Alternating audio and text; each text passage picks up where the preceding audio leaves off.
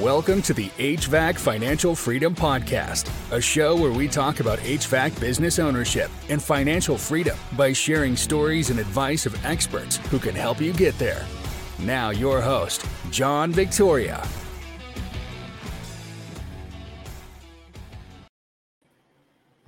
Hey, hey, hey, what's happening, everybody? Good morning, good afternoon, where you are calling in from. This is John Vittori here, the host of the H V A C Financial Freedom Podcast. And today we have a very, very special guest with us today. Um, we have Jeremy Goff, who is the owner of Top Rank, which was established in two thousand three. And they are a family-owned and operated organization based out in Northern California. Um, so the Top Rank's principals, they have been in the industry combined for over forty years. And they specialize in H V A C maintenance, repairs, replacement, and new residential and light commercial construction. So, you know, that's the brief introduction, but, you know, welcome, Jeremy. Now, how you doing today? I'm doing great. It's a beautiful day out here. Awesome, man. So, yeah, so we'll kick things off. Uh, just for everyone who's watching, it's going to be about thirty, forty-five minutes for today's podcast. And we're covering everything from Jeremy's story to what he's seeing currently in the industry, you know, what's working for him when it comes to sales and marketing, as well as just seeing, like, what's the future plans for the business. So uh, just to kick things off, um, to give context to everyone for your story, you know, just tell a little bit about yourself and uh, Top Rank Heating and Air Conditioning. Well, I'm a second generation uh, contractor. My, uh, you know, I grew up in a shop at my dad, Ben and Sheet Metal. He owned a fireplace company in um, the seventies, eighties, and then the nineties when I started to graduate from high school. He got me and my brother into heating and air. My brother went straight into trade school after high school. I went to college, went that route for a few years, and then uh, worked in the restaurant business. And then my brother, he said, hey, move out to Vegas. We need some managers out here. And that's where I started my air conditioning uh, start was in nineteen ninety-nine in Las Vegas. Uh, was with a great corporation, um, uh, L D I Mechanical, doing apartments, condos, high-rises, hotels. And, uh, you know, I got the quick learning curve. I was based out of Vegas and was in charge of all the apartments in Vegas and uh, Phoenix. Wow. And traveled back and forth for years, and some hot addicts, you know, having to do it all. Um, I think my hottest day ever was one hundred eighteen in Phoenix, and I had a I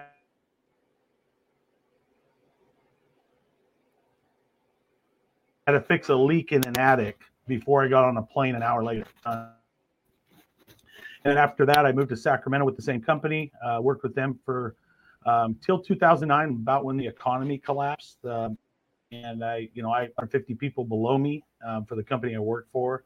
And I let probably about seventy to eighty of those employees go. Wow. And then I was finally just let go. We saw the writing on the wall after pay was cut, this was cut, that was cut.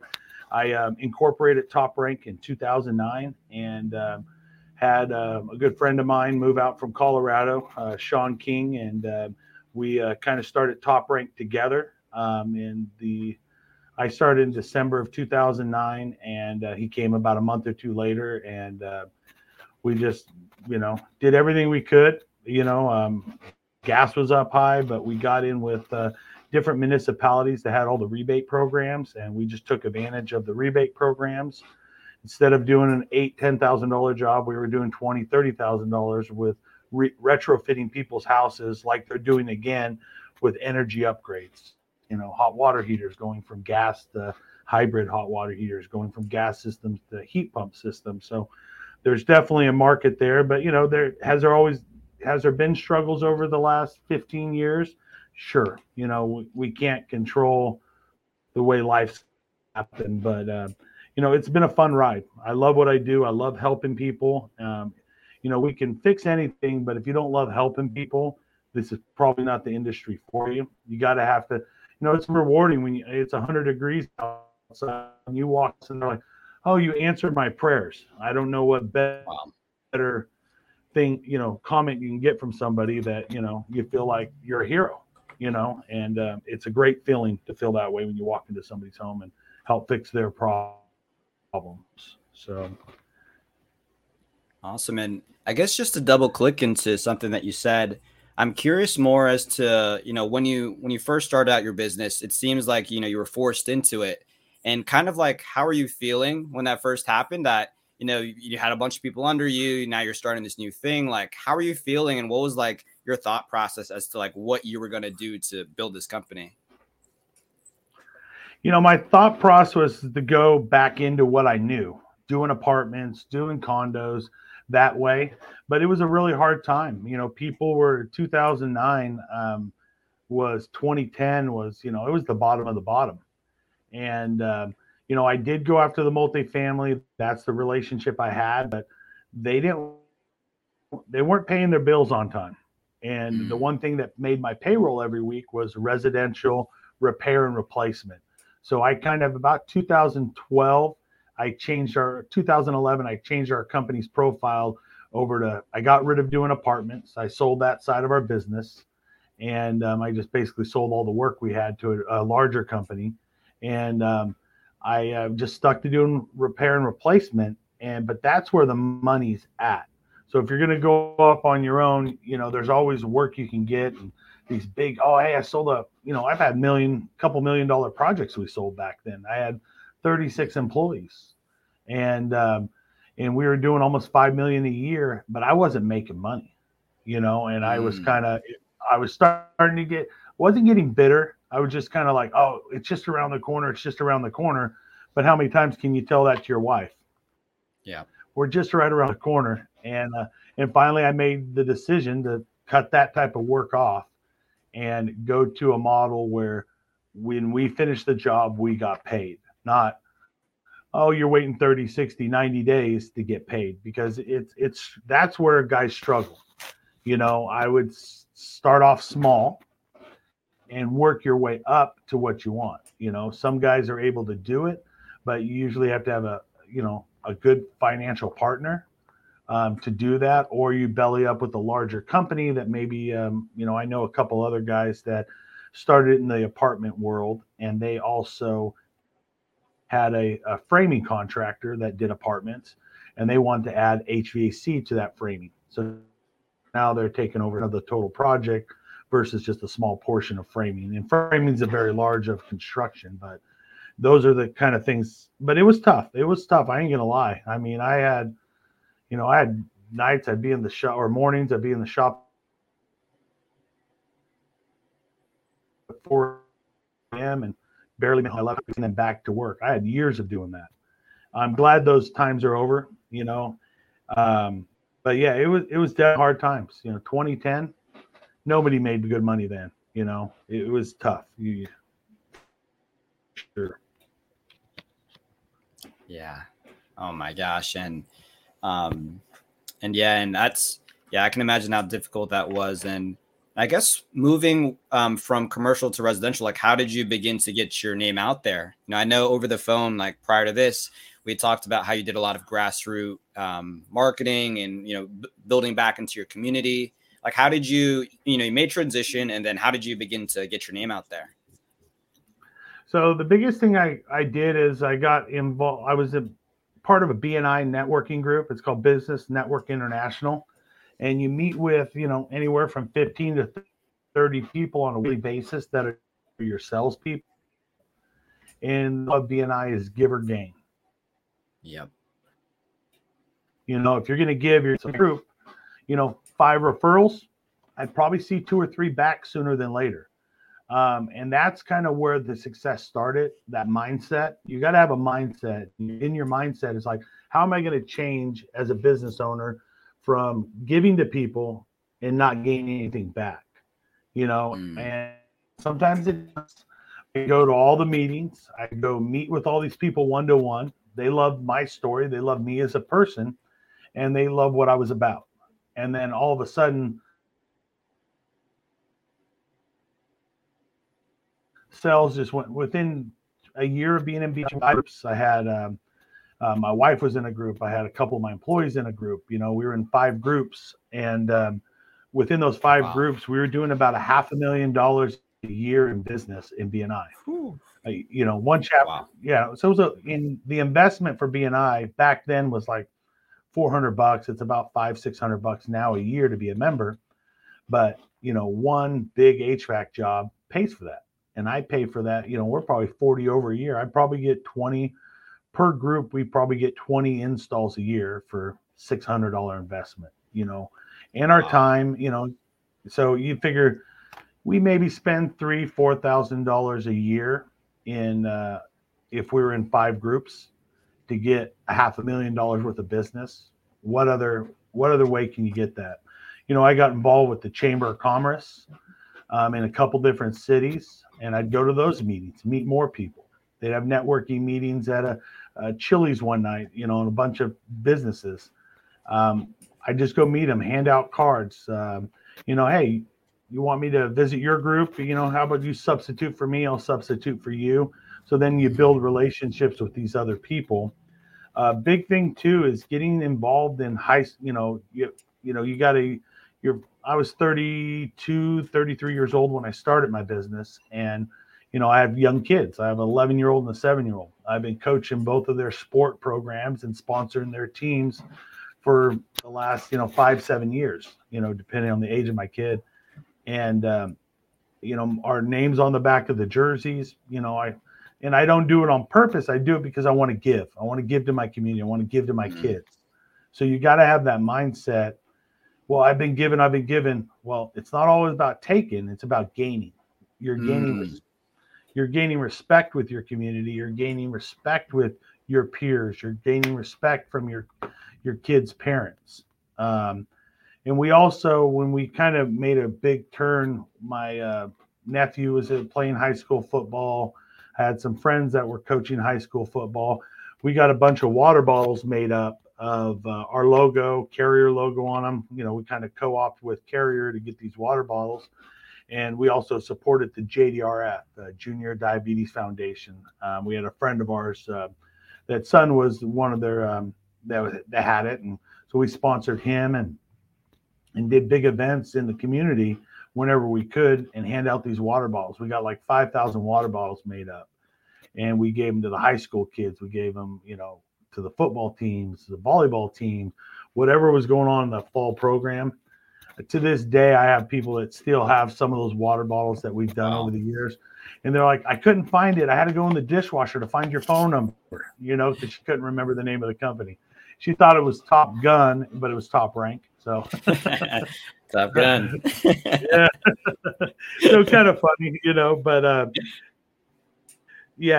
So that's, to me, it's just getting involved in the community. They have a lot of these uh, you know, event fairs. Like one of the biggest events we do every year in Elk Grove here is called the Pumpkin Festival.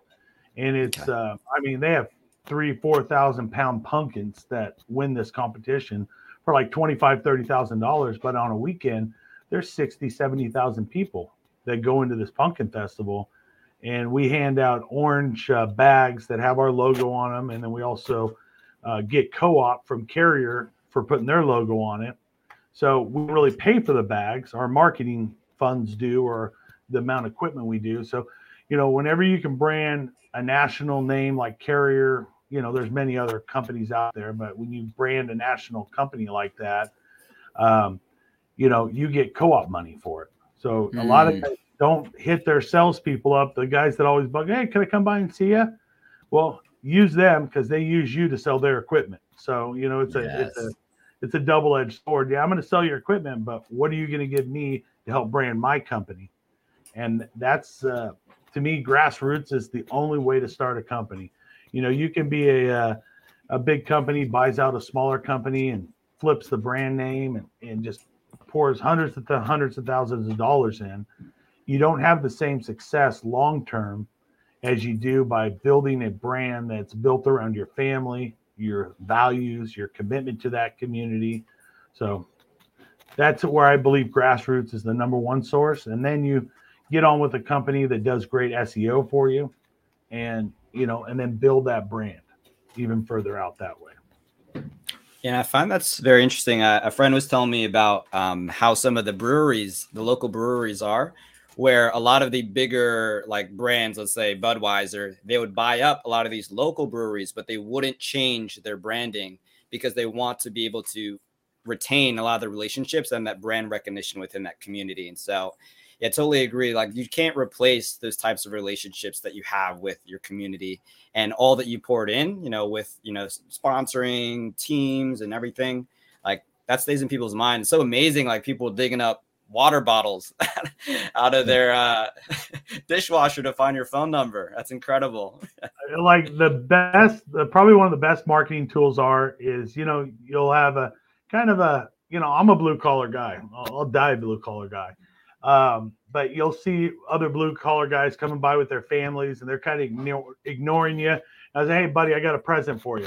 And I'll, I'll pull up a bottle opener for a beer. And you go, oh, what do you got for me? And I'll just give him that. Two weeks later, he goes, hey, you gave me a bottle opener at that uh, event we were at. Can you guys come out and tune up my A C? That wow. little seventy-five cent bottle opener. You know, you get a big burly guy that, you know, you're like, oh, should I talk to this guy? You got to find the tool that's going to be, you know, that you're going to give to him, you know. And um, so, you know, just find those little things that you can get in there and sell. So that's one thing I've always been good at is, you know, when you identify – What's this, what's this person's thing they love to do? You know, is it, you know, you walk in and if there's a hundred uh, pictures of Jesus in the house, you know that you better be on your P's and Q's on how you're going to talk to this person, what words you're going to use to this person, you know, and then, but if you find that he has a Chicago Bulls picture on it, you know, you might need to talk about basketball. So you got to be a little bit elusive when you go into people's homes and, and know what you can talk about and what you can't talk about. You know, you got to be a little bit of a chameleon, I guess is the best way to put it. I love it. And so just to switch gears, um, I want to bring it now to like now twenty twenty-two. It's March twenty twenty-two. Um, you know, currently prices are going up for nearly everything. Steel, capacitors, gas. It's especially in California. I don't know what the gas is up to now. It's seven dollars a six. Oh, my God. So I guess with all these rising costs, like I, I'm curious, what are you doing to keep up with the costs? Like, how are you, you know, it's, I, I'm sure it's taking a lot off the bottom line. So like, how are you dealing with, uh, with these rising costs? You know, I'll be the first to say we can't sugarcoat it. Yeah. Have our prices gone up? Sure. They have to. We can't stay in business if we don't. Um, you know, one of the things I'm trying to do to lower the overhead is because the only thing you can really control is labor, fuel cost, and the overhead cost, you know, goods coming in and out of your shop. Um, one of the biggest things we're doing right now is, and I haven't done this in the past, I'm doubling up some of our technicians, um, putting a younger kid with them, you know, to be a helper, because then they're getting training at the same time. But, you know, I'm teaching our team how to get through calls a little bit quicker, but to give them a full service. You know, when you get up to the door and, you know, just let them know, hi, Miss Jones, I'm here with one of my junior techs today. And, um, you know, go over what our procedures are. Um, and if it's okay with you, I'm going to have him start at the A C. He's going to put the gauges on. He's going to get it all prepped for me. I'm going to go over this with, and then go, hey, Johnny, can you go take care of that for Missus Jones? There's no dogs or cats in the home or nothing. It's going to get out of the backyard. And I'm going to go over everything with her today. And then I'll be with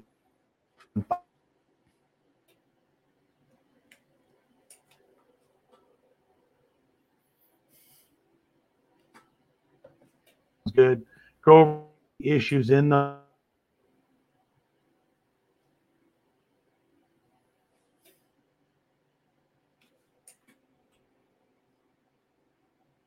time he'll be there, and just making sure we're texting before, during, after with our customers, emailing them however we can to get a hold of them, because the biggest disappointment is if our technicians have, you know, four to six jobs that day, that they're not wasting their time heading to a house where nobody's going to be home.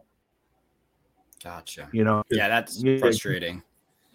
But, you know, we are having to raise our prices a little bit, um, you know, our service call prices, but I've talked to many of the people in my industry locally, and, you know, you go from a month ago, price was at, you know, four something, right? And now we're at we're at five ninety-nine, six oh five.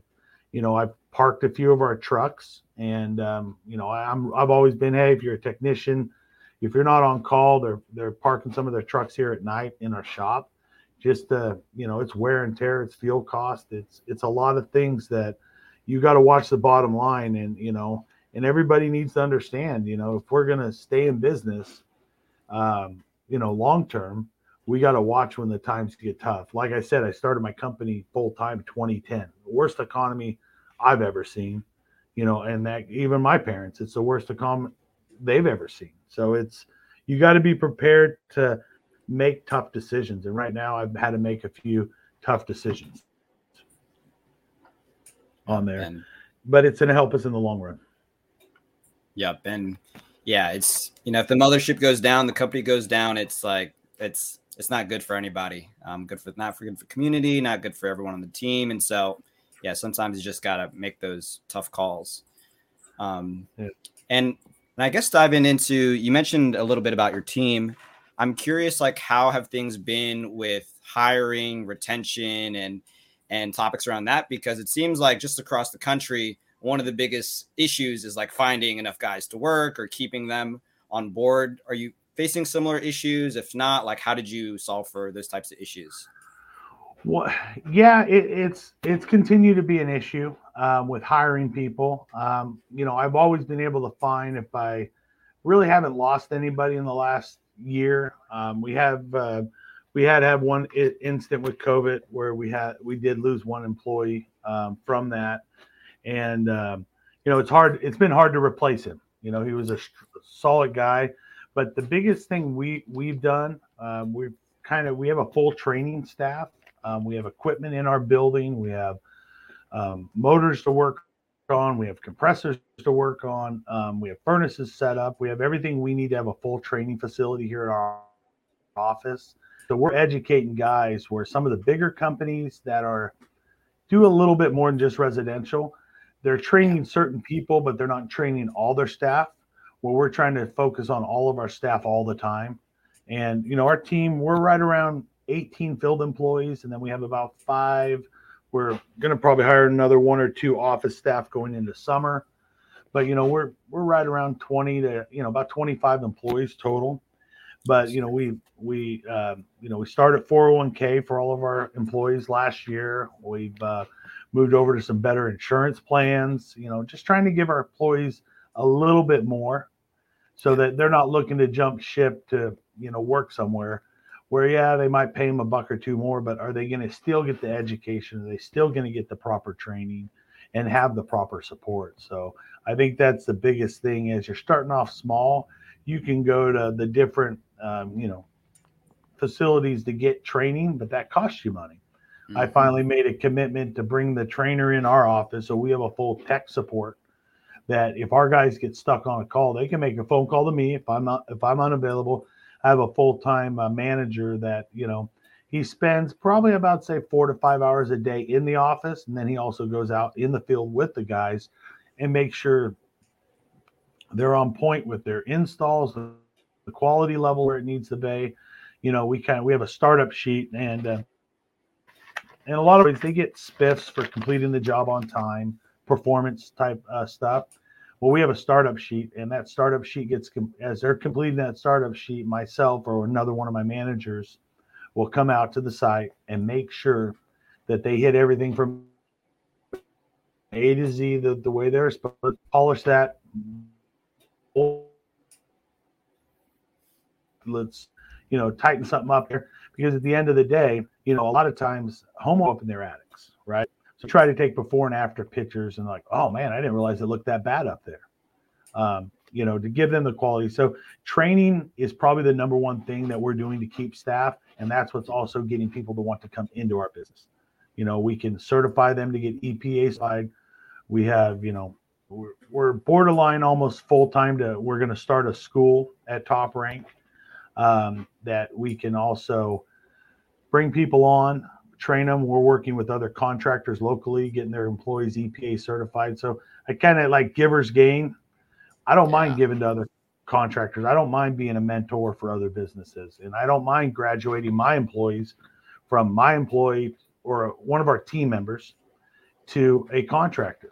You know, I've, I've had uh, over the last, I'd say ten years, I've had six people that have worked for me that have gone into being a contractor. I've even had them work for me part-time as a subcontractor till they got their feet underneath them. They're good employees. Why not? Yeah. So So, but that's how we're kind of keeping our team going. Um, and we run about twelve trucks right now. I do got three parked here right now that they don't go home anywhere just because we're trying to save money, you know, because, you know, it's a weird time, you know, besides fuel prices going on. Now we got a war going on. We just got coming out of a pandemic and, you know, it's so we're trying to keep a, a fine line and keep, you know, we don't micromanage our team, but at the same time, we're trying to micromanage everything around us going on. Yes. We can't control. And I love that. I can tell that you care a lot about your team. And I just wanted to, yeah, for anyone who didn't catch it, just like the distinction you made between, you, you know, you said employee, but then you switched to team member. And uh, we, we do something similar in our company where, you know, I don't like calling people employees. I like, it's like they're our team. Like we're, we're kind of like a professional sports team. We're, we're in it together. We're working towards a, a common goal. And so I love that philosophy. I love the Givers Gain. And I love the fact that you're investing so much in your team, even if they end up starting their own thing. You know, that takes a lot of, it says a lot about your character to be able to do that. So that's, I think that's why people love um, coming to work for you and, and stay around because of how much you pour into them. So incredible, incredible stuff. Um, yeah. So I guess uh, looking forward to the future. Um, I know that right now there's a few troubles that are on the, the nearby horizon, but you know, where do you see Top Rank in the next five years? Like what, what does that picture look like for you? Well, right now we're doing about three and a half million in revenue. Um, you know, to jump up to five in the next this year. Um, you know, that was kind of my goal, but with everything going on, it's kind of like, we'll definitely hit four million dollars in revenue this year. Um, if, you know, whatever we do over four, I'd be a happy camper, you know, uh, just not for me, but our whole team, you know, um, with f- having four oh one k and having some of the extra benefits that we do as our, for our team, it, it it's not me just making money. It's our whole team making more money. It's newer vehicles, um, you know, it's everything. So I'd say in the next year, the next two years, be at five million and within the next five years, be at ten million. Um, And uh, just keep growing from there. You know, uh, we we kind of cover a broad area of uh, services. Um, I kind of I don't market everywhere, but I have a, I've been around for a, a number of years and covered probably about one hundred to two hundred mile radius, not just with my business, but where I've worked over the last twenty years. So I'm well known in the industry. So it's uh, when people refer me to drive seventy miles to do a job, I'm like, uh, I didn't pay for marketing, so yeah. Let's go ahead and take care of them. You know, it's kind of like one of those things. If I get referred, I'll pretty much drive a couple hundred miles. But at the same time, you know, I'll, I'll talk with them over the phone before I do that. But my guy's like, man, you got friends everywhere. And I'm like, yeah, well, they love, they love Jeremy. I don't know what to tell you. So um, a couple of things too, that I, I really tell people that are young in the industry, you know, it doesn't cost much money to have a uh, professional um, logo made.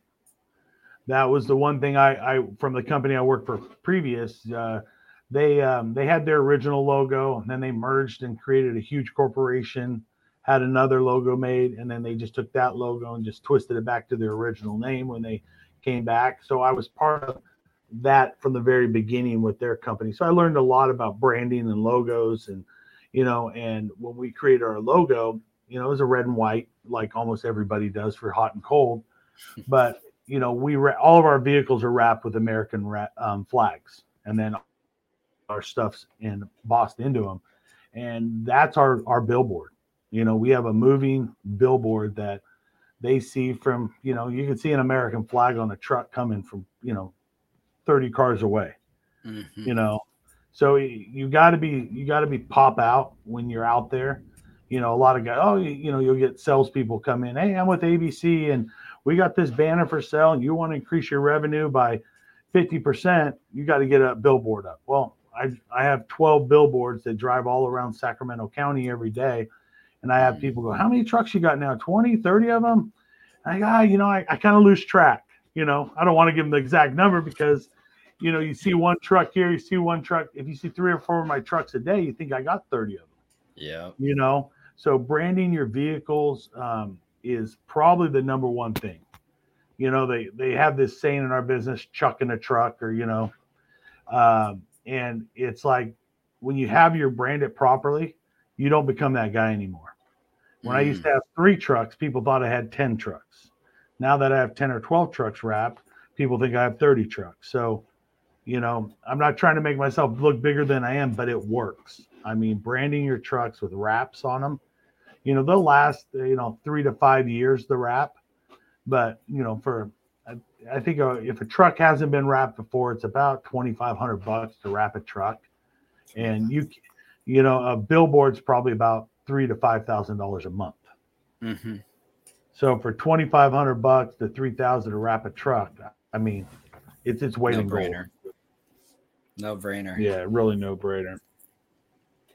And uh, I guess some just some other questions uh, having to do with, with your growth trajectory. Like, do you see any any challenges along the way? Because growing from, let's say, three to five, then five to ten, like those are those are big leaps. Like, that's going to be changes in your team, in terms of your structures, in terms of your systems. Like, what do you foresee are like the things that you'll need to take care of before you just break through to those uh, new levels? You know, uh, I kind of, since I came from a huge corporation, you know, I was, uh, my division alone did twenty million and their whole company did about three hundred million in revenue. Um, so I came from a big corporation. So I have that, I've had that mindset from the beginning, but you know, there's no reason why you can't get mentors and other people. Uh, you know, I've had a business coach for almost ten years and I don't, I don't have a business coach because I can't run my business. I have a business coach to run ideas through. Um, and then, you know, we'll come together at the beginning, you know, before the end of, you know, like usually October, November, we sit down and we kind of go over our game plan for the next six months. And I'll run some ideas past them. He, um, you know, he'll run some ideas past me. We'll come to a common ground. And it's somebody too, like that holds you to the flame. You know, they're like, hey, Jeremy, you made these commitments. Let's, how are we going to get them done? You know, so as a business owner, I don't have all the ideas, but if I put the right people in my team to have all the ideas, we'll succeed. So I, uh, so to get from where we're at, you know, we, I've, I've, I have great software. Service Titan um, is what all the big boys have. I had Successware before that. So I've always been, had all the right software, had all the right programs. Now it comes down to getting the right staff. So to jump from three and a half million to five million. You know, I feel with the number of employees we have, you know, we have about eighteen field employees right now and, you know, about six office staff. Um, office staff, we're fully, we're pretty much right there, but we probably do need to, I'd say for every million, you need about five guys. That's kind of my, you know, mindset. You know, some companies need a little bit more, but that's, I kind of try to run things bare bones. Um, But I would probably say staff, we're going to need a couple more managers that to help us manage that side of it. But to jump from, you know, three and a half to five million, we need about ten more team members. You ten know, more team members. Yeah. So a couple managers, more service technicians, more installers. So we've been uh, with us starting to do a lot of training for other businesses. You know, I'll, ne- I'll never steal somebody else's employees. Um, but you know, it's just kind of, it's kind of that give or gain. I've had a couple of them say, hey, we're getting ready to lay off a couple guys, Jeremy. Um, can you take them? Mm-hmm. You know, you know, so it, it's respect there. You know, I respect, you know, I'll never talk bad about another company. If I run across something, um, I've even been out on jobs where people, hey, can you come out here? You know, I get out there and they want me to look at a brand new install. And I'm like, oh, if you want, I'll come out here with the other company. We'll go through the breakdown and find what the problem is. But I think it's fair to them. It's fair to you because, you know, if I come and fix their problem, you're not going to have, it's hard to get legal ramifications if you didn't give them the chance to fix their problem. Mm. So, you know, because it, it, it's a double-edged sword. You know, yeah, you call me to come out. You don't like what the other company did, but you never let them know what they did wrong. I just, I have a hard time coming in there and say, oh, it's this, this, this is that. They did this, this is this wrong. And, you know, it, it's, you know, I'm not the police, put it that way. I'm not going to tell the homeowner everything they did wrong. I don't like this. I don't like this, but why don't we have them come back out here and I'll work with them with it.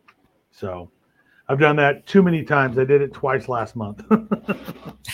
So But it comes down to training. That's the number one thing that's going to make somebody be successful.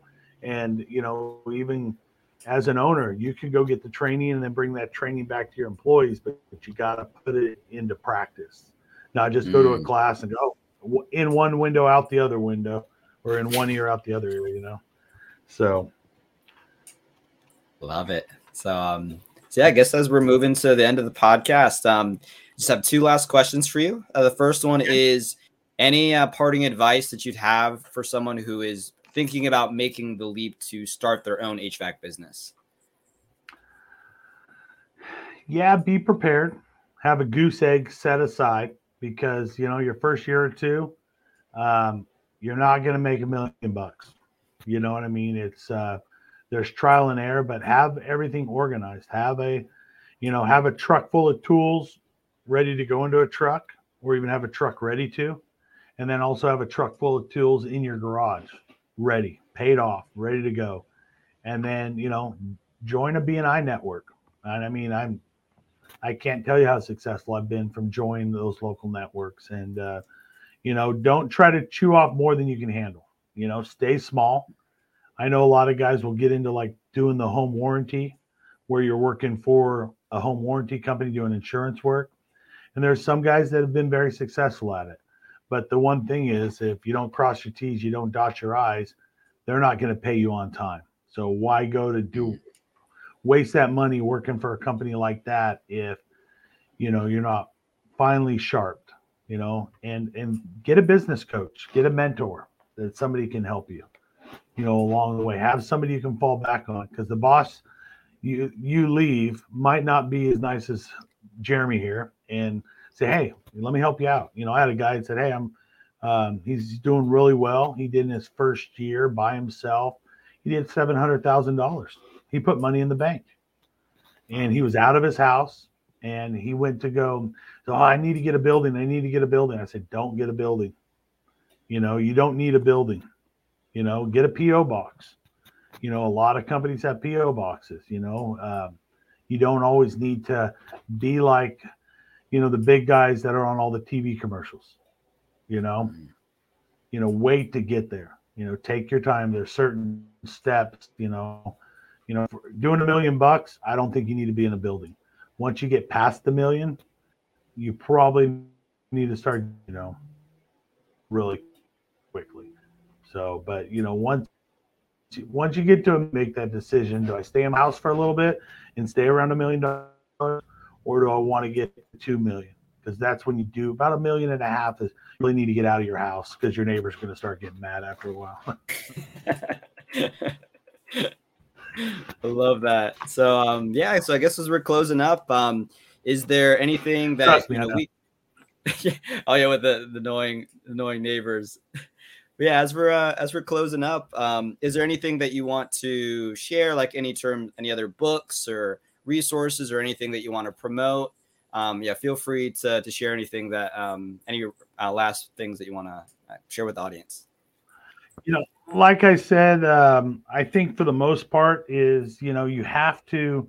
To me, this has been something I've kind of stand behind for a number of years. Is the leader sets the pace. So if you're not willing as an owner to get up in that attic and and show your your team what to do, don't expect them to do it. You know what I mean? There's not that many people that have the drive, have the will, have the ambition to jump up in an attic. But once they see the boss do it, it's it's over. You know, you got people that are going to jump through, you know, run through walls for you, jump in front of a bullet for you. I mean, but you got to show them that you're the leader. You're the, and hey, there's times where, you know, you see a spare shirt behind me right there, you know, that's a service shirt. You know, it doesn't get put on every day of the week. Um, but, you know, there's a lot, you know, I'm the, I'm the head comfort advisor. I'm the head sales guy. I'm the, you know, sometimes I'm the head garbage man here. And you got to just set the pace, the precedence for all of your employees. Let's do this together. Our shop was, um, I call it spring cleaning. I don't know. We had a busy, busy winter. Um, and, uh, you know, February is kind of like your spring cleaning, get ready for summer. And I, I had me and the lowest guy.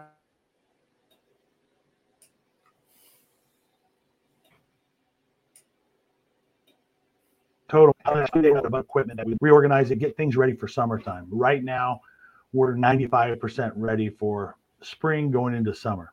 And that's, uh, and that employee, like he went around and said, man, the boss was with me for two days. We cleaned that shop. He's picking up, you know, stuff with his hands. And, you know, they're like, yeah, wait till you, he puts you up in an attic. You won't get out of it. So, you know, so I don't mind working. Like I said, I'm, I'm blue collar for life, you know? Um, so, you know, but I'm going to build an empire that my family, my kids can benefit from, you know, they get to go on great vacations every year, you know, um, but you know, if my kids want to take this thing over, they can, um, you know, I, my kids, I'll go out to uh, like, uh, banquet dinners where they have auctions and stuff like that. I'll bring a stack of business cards an inch thick, you know, because I, you know, I'm sponsoring it or whatever. And my daughter will go and let everybody know who her daddy is. She's a better salesman than me, and she's only eleven years old. And uh, but I went, I went to one of these events. I won something. I went to go, uh, you know, get what I wanted, and uh, I gave my business card. Oh, you're Marley's dad. I go, oh, yeah, I am. So you know, so if you know. She definitely, she's eleven. I'd say in the next ten years, if she's not done with college, she'll definitely be in um, Top Rank. And she answers the phone sometimes when she's here. So, you know, it's, it's a family corporation. And if the family wants to continue doing it, when she, if I don't decide to retire in the next ten years, you know, but you know, we, we love what we do, and uh, you got to love what you do. That's the number one thing. So amen to that. Awesome. Well, thank you, Jeremy, so much for your time. And thank you as well for sharing all of your insights, experience, and just advice on like how a younger contractor could, you know, get involved with the business and find success. But yeah, that's about it, everybody. We're nearing the forty-five minute mark. Thank you for joining us for the H V A C Financial Freedom Podcast. We'll be on next week for another podcast next Thursday. So make sure to tune in. So thanks so much, and I'll see you on the next one.